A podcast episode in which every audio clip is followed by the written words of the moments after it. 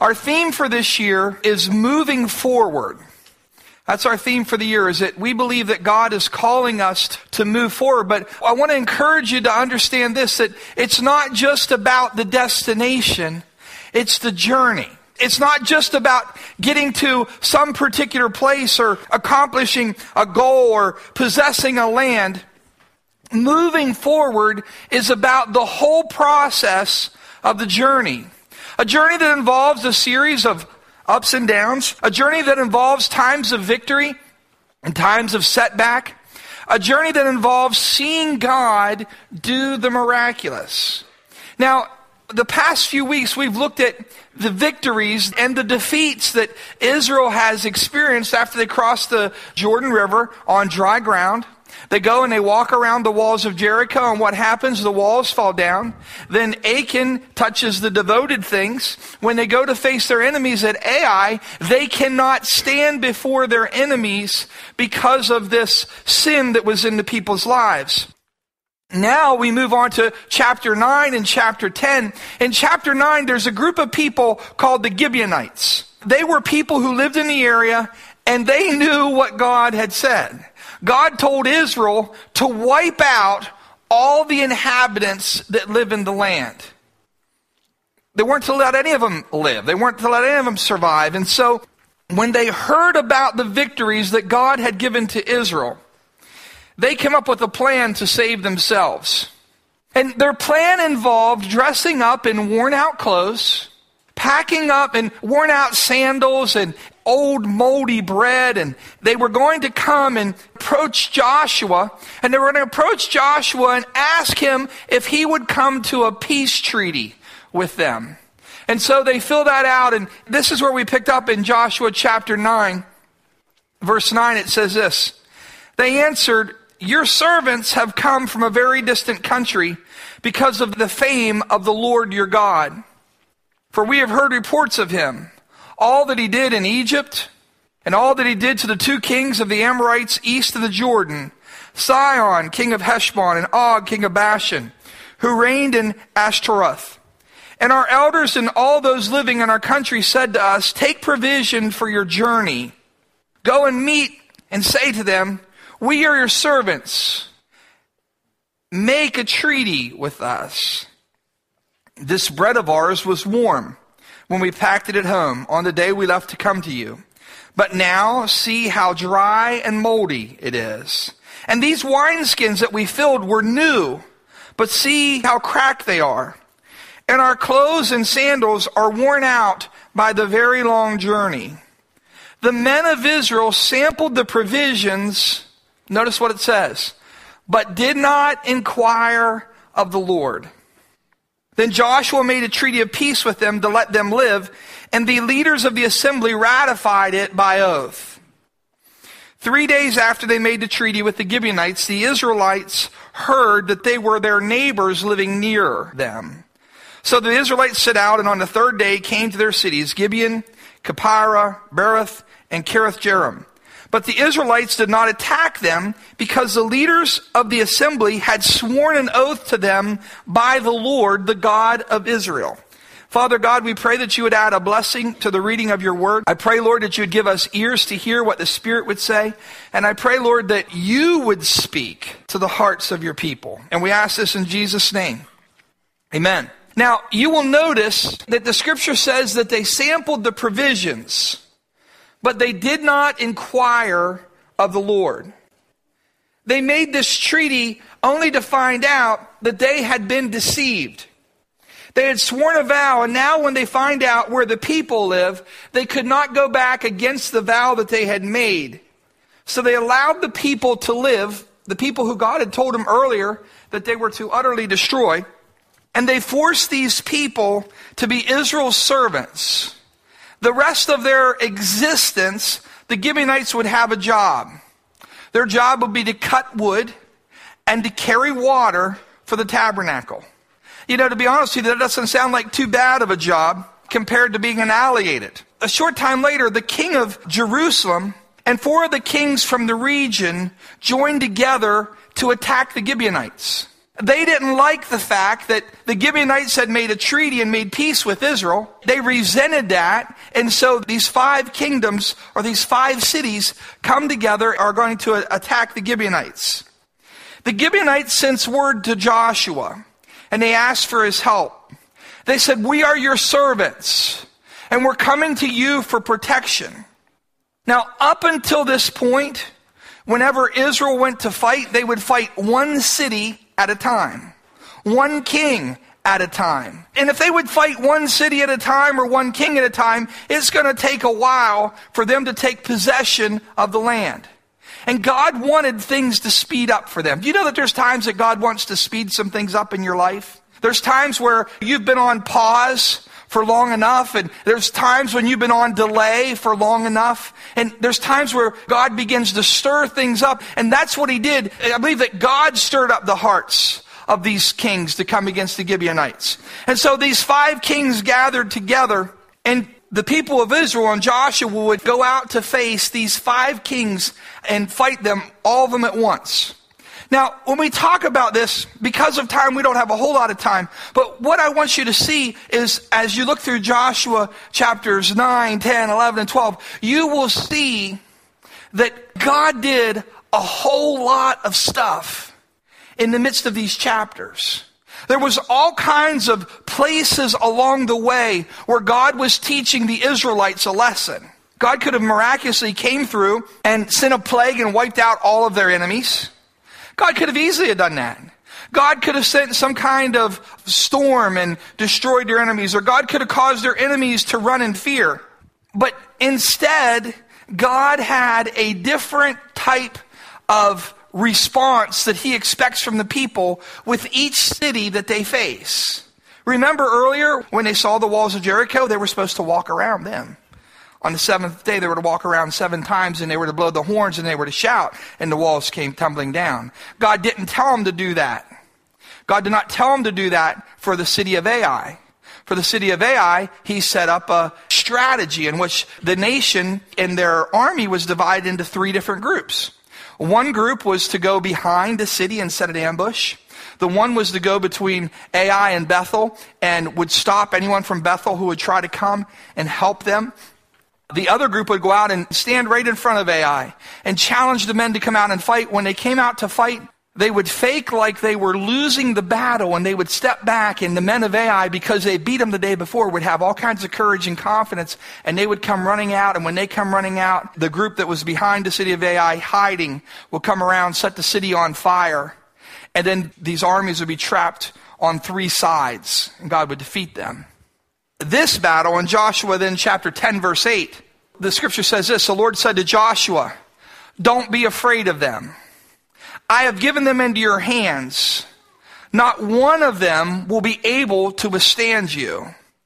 After an all night march from Gilgal, Joshua took them by surprise. The Lord threw them into confusion before Israel, who defeated them in a great victory at Gibeon. Israel pursued them all along the road going up to Beth Horon and cut them down all the way to Azekah and Makkedah. As they fled before Israel on the road down from Beth Horon to Azekah, the Lord, notice that, the Lord hurled large hailstones down on them from the sky. And more of them died from the hailstones than were killed by the swords of the Israelites.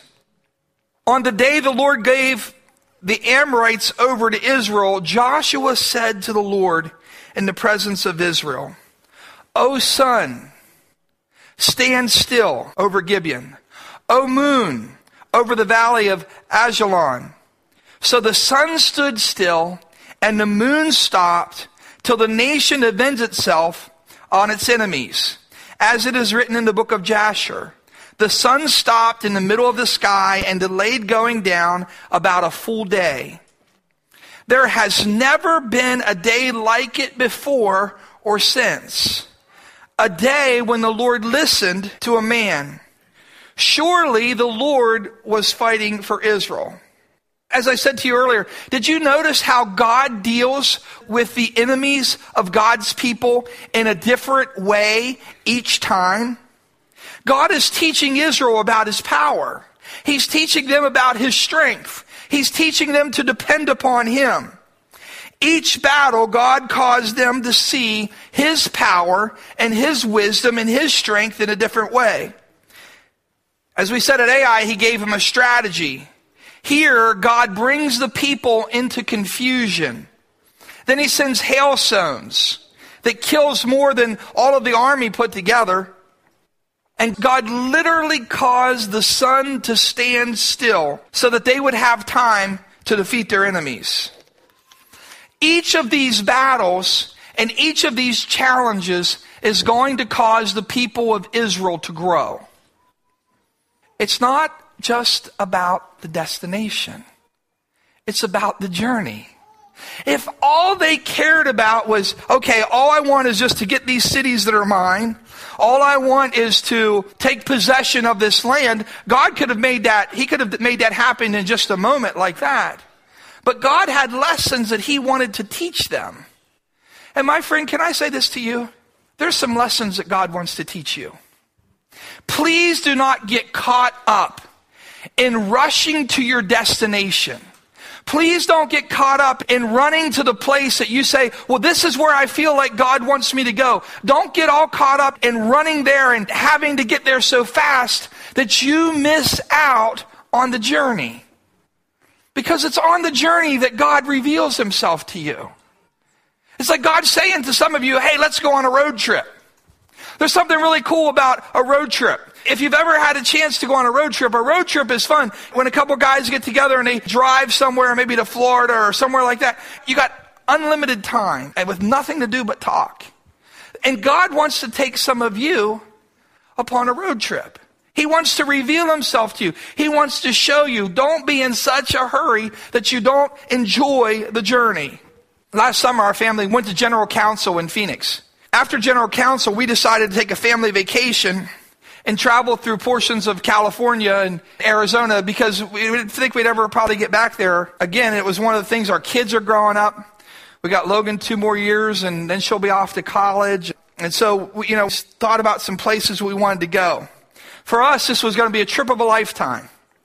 We're going to go to Arizona, and from Arizona, we're going to rent a car, and we're going to drive through California and end up in San Francisco and hop on the plane in San Francisco and fly back home. There were some things that we wanted to see. How many of you have places that you'd like to see or things that you'd like to do? For us, there were some things that we wanted to see. Some of the things that we wanted to see, we wanted to see the Grand Canyon. That was on our list. It's like, man, I'd like to see the Grand Canyon. Can you imagine what that's like? Lori said that she wanted to see the Pacific Ocean. She's, I was like, ah, I don't really feel like, I just want to stick my feet in the ocean. I was like, okay. So that was on our list. We wanted to go to the Pacific Ocean. We'd seen the Golden Gate Bridge before, but we wanted to see the Golden Gate Bridge. And I don't know why, but we wanted to see the Hollywood sign. What's up with the Hollywood sign? And I thought you could go to the Hollywood sign. I thought like you could climb up to it and be like standing beside it and wave to everybody and get your picture taken. If you do, the police will chase you down. You can't go to the Hollywood sign. You can see the Hollywood sign from hills around and from parks around, but you're not allowed to go up to it. So that was some of the things we wanted to see. So when General Council was over, we got in our rental car and we began to drive. We drove through the desert and along the way we saw signs for Palm Springs as a little kid, I remember hearing about Palm Springs. You would know like Sammy Davis and Dean Martin and being a little kid and hearing about Palm Springs. And so we stopped along the road and pulled off of the highway and drove through Palm Springs. There were some other places we visited. We visited Sequoia National Park in Kings Canyon. The Sequoia National Park has trees that are over like 40 feet wide. One tree as big across as this room. It's just amazing that how large the trees is and how God has created all those things. And then after we went through Sequoia, we went to Los Angeles and I wanted to see Azusa Street. Because Azusa Street is what's considered the birthplace of the modern Pentecostal movement. And this is pretty much what's left of Azusa Street. It's an alley and there's a sign that says Azusa Street Mission site of the Azusa Street Revival from 1906 to 1931, cradle of the worldwide Pentecostal movement. And I'll be honest, I was a little bit disappointed. I was hoping they had something else there, but we got there and we got our pictures taken and we drove around. Some other things we wanted to see. We said we want to go to Yosemite. We wanted to go to Yosemite and we'd seen the pictures of when you drive through the tunnel. That's from up on the hill. But the previous picture, you drive through the tunnel and you come out and you see this valley below you. It's just phenomenal. And we wanted to see that. But can I share this with you? The most memorable times of our trip were not seeing the Yosemite Valley. It was not seeing an Azusa Street sign. It was not seeing the Golden Gate Bridge. The most memorable times of our trip were things we had not planned for. It was things that happened along the way. Do you know what I'm saying? Like we think that, oh, we get to see the Golden Gate Bridge or we get to do this. That's going to be the memorable thing. That wasn't. As we were driving through Los Angeles, what was cool is we saw where Azusa Street was, and we just drove up the hill, and there's a Bonnie Brae house. If you know the history of the Assemblies of God or the Pentecostal movement, the Bonnie Brae house is where that first started, where they first started meeting. And then there's Angelus Temple with Aimee Semple McPherson is just up the street from there, and, and all these places we were driving around, and we saw the sign for Dodger Stadium. And I'm thinking, what's Dodger Stadium doing up here? I thought it would be by like an interstate or something. And, and so Landon loves baseball. And we went to Dodger Stadium. Now they were closed. Thank God they were closed, no games, because I mean, it just saved me a lot of money. I didn't know, but when they're closed, we just drove up to the security guard and I said, Hey, could we go in and look around? He's like, Sure, just drive up here, follow this line. And we drove up and we went to Dodger Stadium. We got to look around there. And, and then the next time, uh, a day or so later, we stopped at the stadium for the Oakland Athletics just before dark. We weren't really planning to go there, but we had a little bit of time. I said, Let's go over and see the Oakland Athletics Stadium. And it was closed down. All the gates were shut except for one gate. But we drove through that one gate. We drove around the back of the stadium. In the back of the stadium, there's a ramp that goes down inside the stadium, and that was open. So we parked the car. Man Landon jumped out of the car.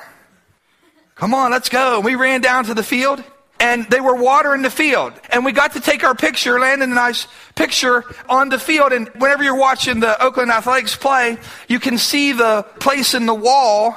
I believe it was 400 feet where we walk down and we can say, hey, we were there.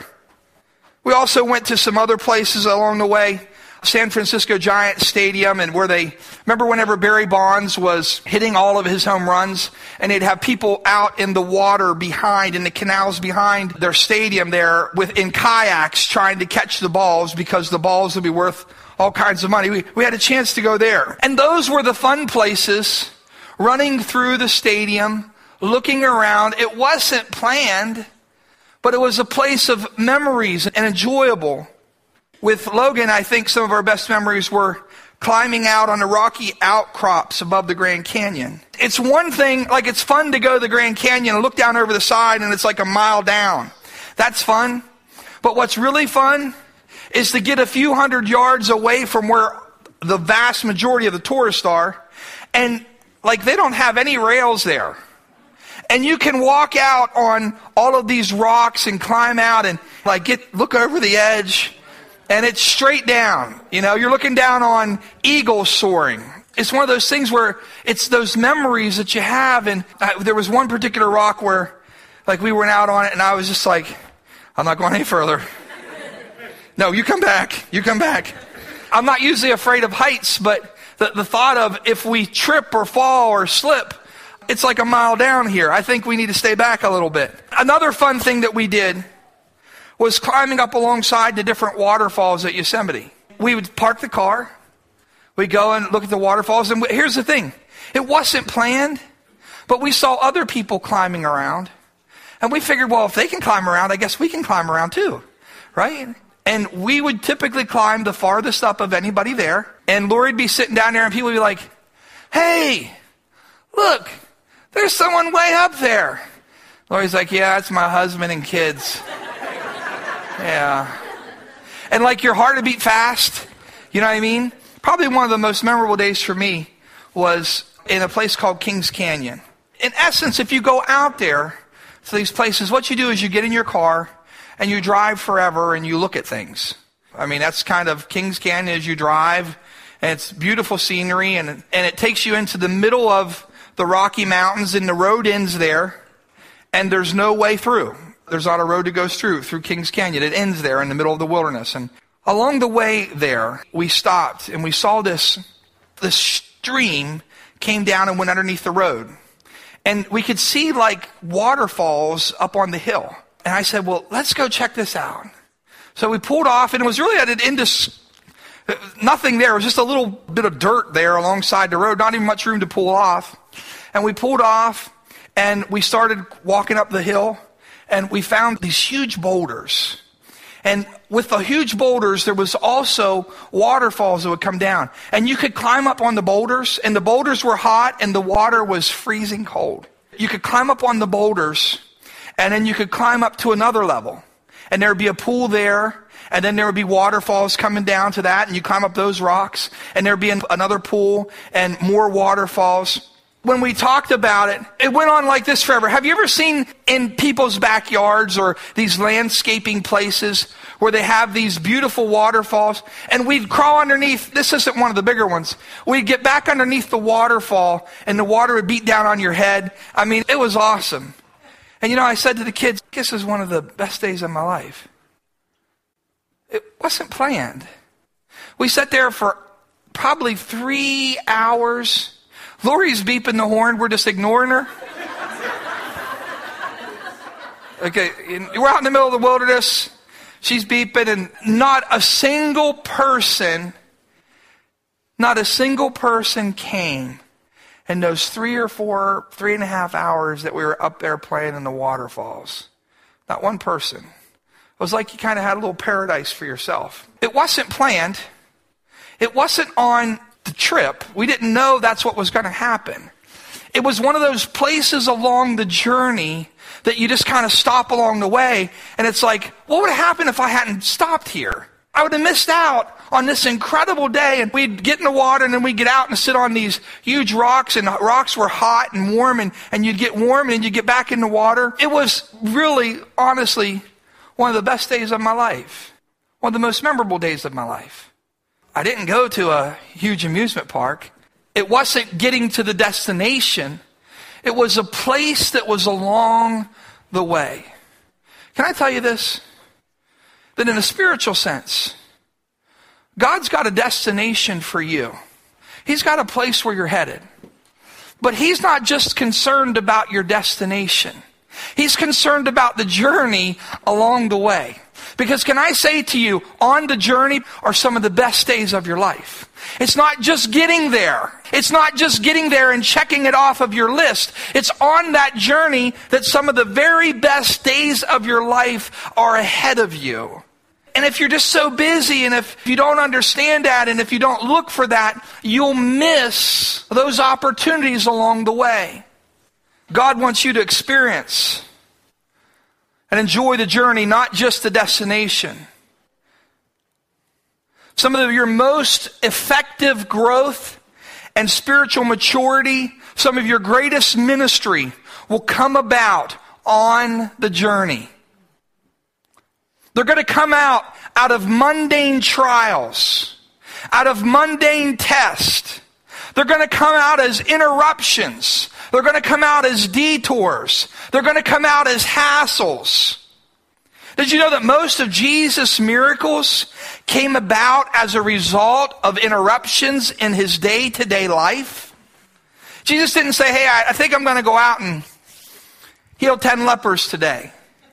In the midst of his journey, along the way, opportunities presented themselves to him. And he would heal the sick and he would do good and he would deliver people. Many times Jesus' ministry was not him intently going and saying, okay, I think today's a leper healing day today. That's on Tuesdays.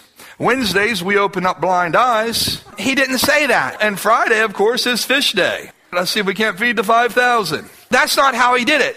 It was along the way in the midst of his everyday life and the ordinary things that he was doing, that opportunities would present themselves and Jesus would do miraculous things.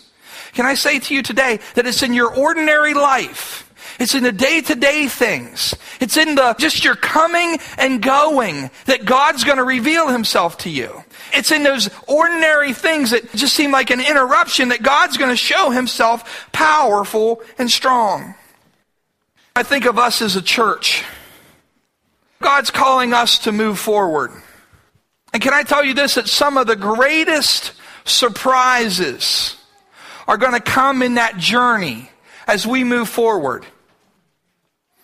I believe God intends for Lighthouse to reach many, many more people. There's, you know in our community, there's thousands of people who are lost and dying without Jesus. Do you think God wants Lighthouse to grow and reach people? If you don't think that God wants Lighthouse to grow and, and to go, then you don't understand the heart of God.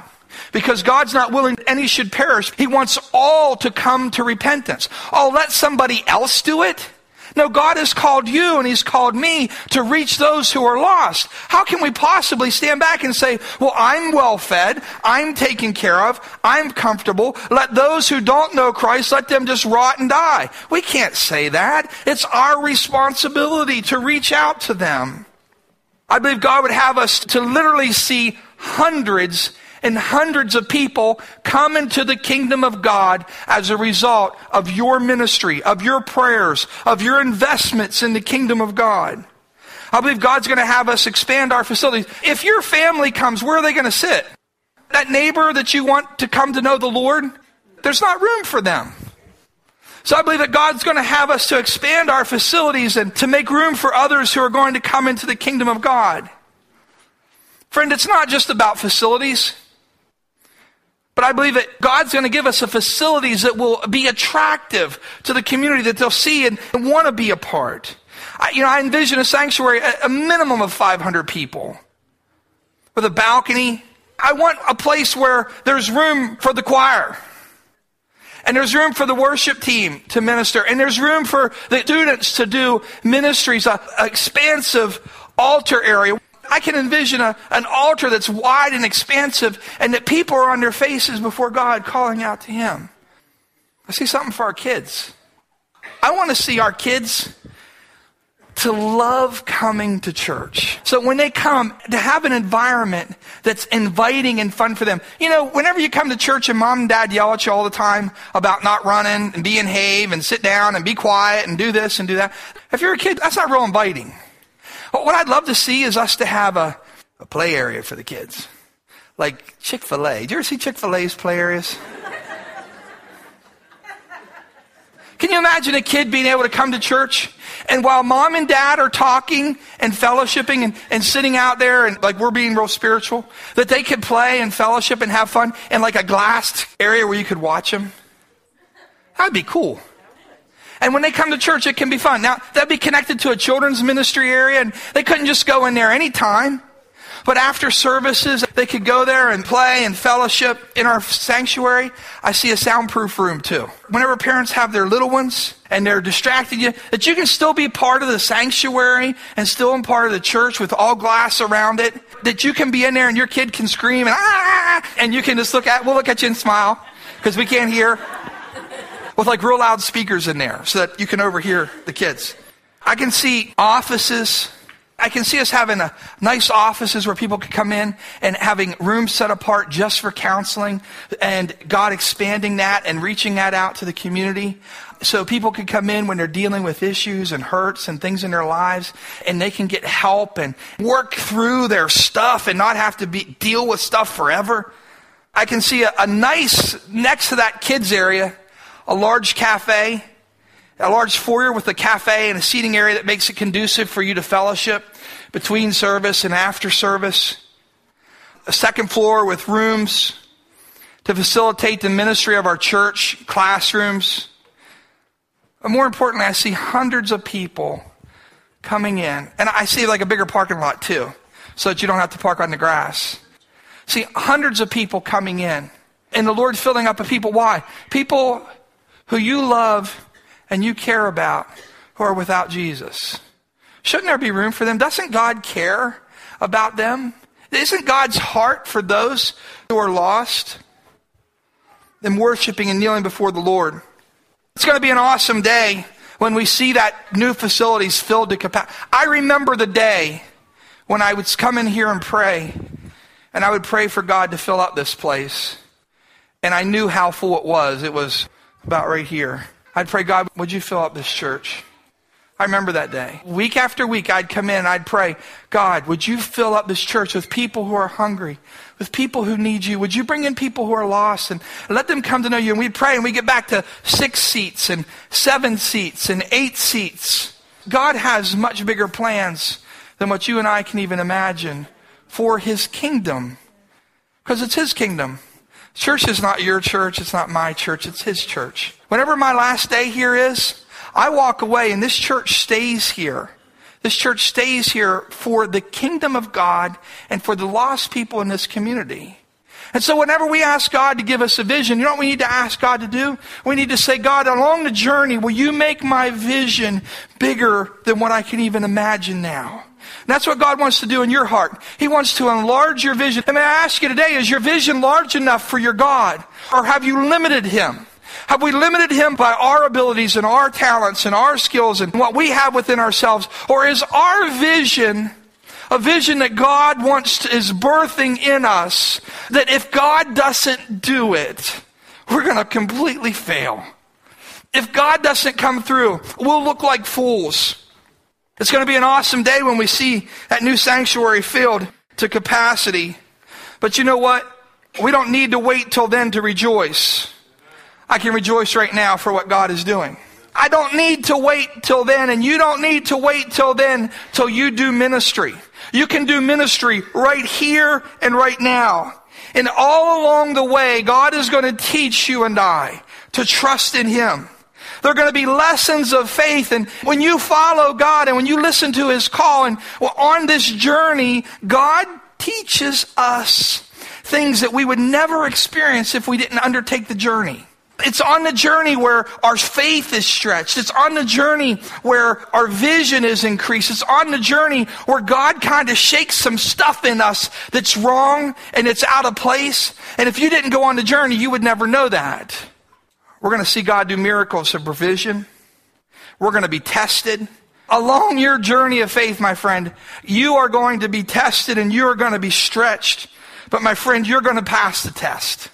Why? Because God said that we're not a people who shrink back. Because if we shrink back, He won't be pleased with us. We're people who press forward. And so along this journey and, and, your personal journey of faith, God is doing a work in your life. It's not just getting about to a certain place or accomplishing a certain goal. It's that on that journey, God is revealing Himself to you in greater and greater ways. We're going to build deeper friendships and better relationships. We're going to expand our borders God is going to give us influence. The journey of faith is going to be a catalyst to bring about growth and maturity in all of our lives. So, what does that mean for me? It means it's time for you to get excited about what God is doing. Some people are going to wait, they're going to hold off to get excited about what God is doing until everything falls in place, until everything is perfect until all of their dreams come true. And because they don't have it their way right now, they can't be excited and they can't be blessed because they're facing trials now. My friend, in the midst of trials, God is blessing you. You just simply need to open up your eyes and see. Some are blinded to that. We get excited about what God is doing. It's time to start anticipating an unprecedented move of the Holy Spirit. The Holy Spirit is poured out on those who are anticipating him. The followers of Christ, there are 120 in the upper room, they were anticipating something to take place. They were expecting God to do something. And what I found is that when you and I start expecting, God is a rewarder of those who diligently seek Him. When you and I start expecting and believing Him and knowing beyond a shadow of a doubt that God is going to come through, that He's going to reveal Himself, that He's going to move on our behalf, that He's going to save our families, when you start expecting that, the crazy thing is it starts taking place. There are different times throughout the Bible Jesus said to him, As your faith, so be it unto you. Friends, it's time to throw off the weights and the sins that so easily beset us. It's time to get rid of those things that slow us down and that hinder us. It's time to set aside those distractions. It's time to quit saying tomorrow I'll do it or someday I'll do it. And it's time to get on board with what God is doing. Please don't get on board with what the pastor is doing. Please don't get on board with what some leader is doing. You get on board with what God is doing. Because what God is doing is what's important. His work and His kingdom and His desires. That's the things that you need to get on board with. And as you seek God and as you get on board with what God is doing, you will find that the Holy Spirit will move in such powerful ways that you and I cannot even fathom what God will accomplish. As we close, I just want to share this with you. I want to remind you it's not just a destination, it's about the journey. And so, those of you who've been putting off being happy, those of you who've been putting off being content, those of you who've been putting off being filled with joy and anticipation and excitement because you haven't reached it yet, you need to get rid of that thinking. You need to understand that I'm on the way. I'm headed in the way that God wants. And in the midst of this journey, God's going to provide for me some of the very best days of my life but I just have to have my eyes open. Those distractions, those things along the highway where you pull off and you think that doesn't seem like much here. Don't look like many people stop here. Maybe one of the places that's some of the greatest things that God ever does through you and in you. As we close, I want to pray over you, and this is what I want to pray. I want to pray that God will create an excitement and enthusiasm within our spirit that He's worthy of. If you serve a God who's not worthy of excitement and enthusiasm, well, that's cool. But my God is. And He's going to do things in and through us that eye has not seen, ear has not heard.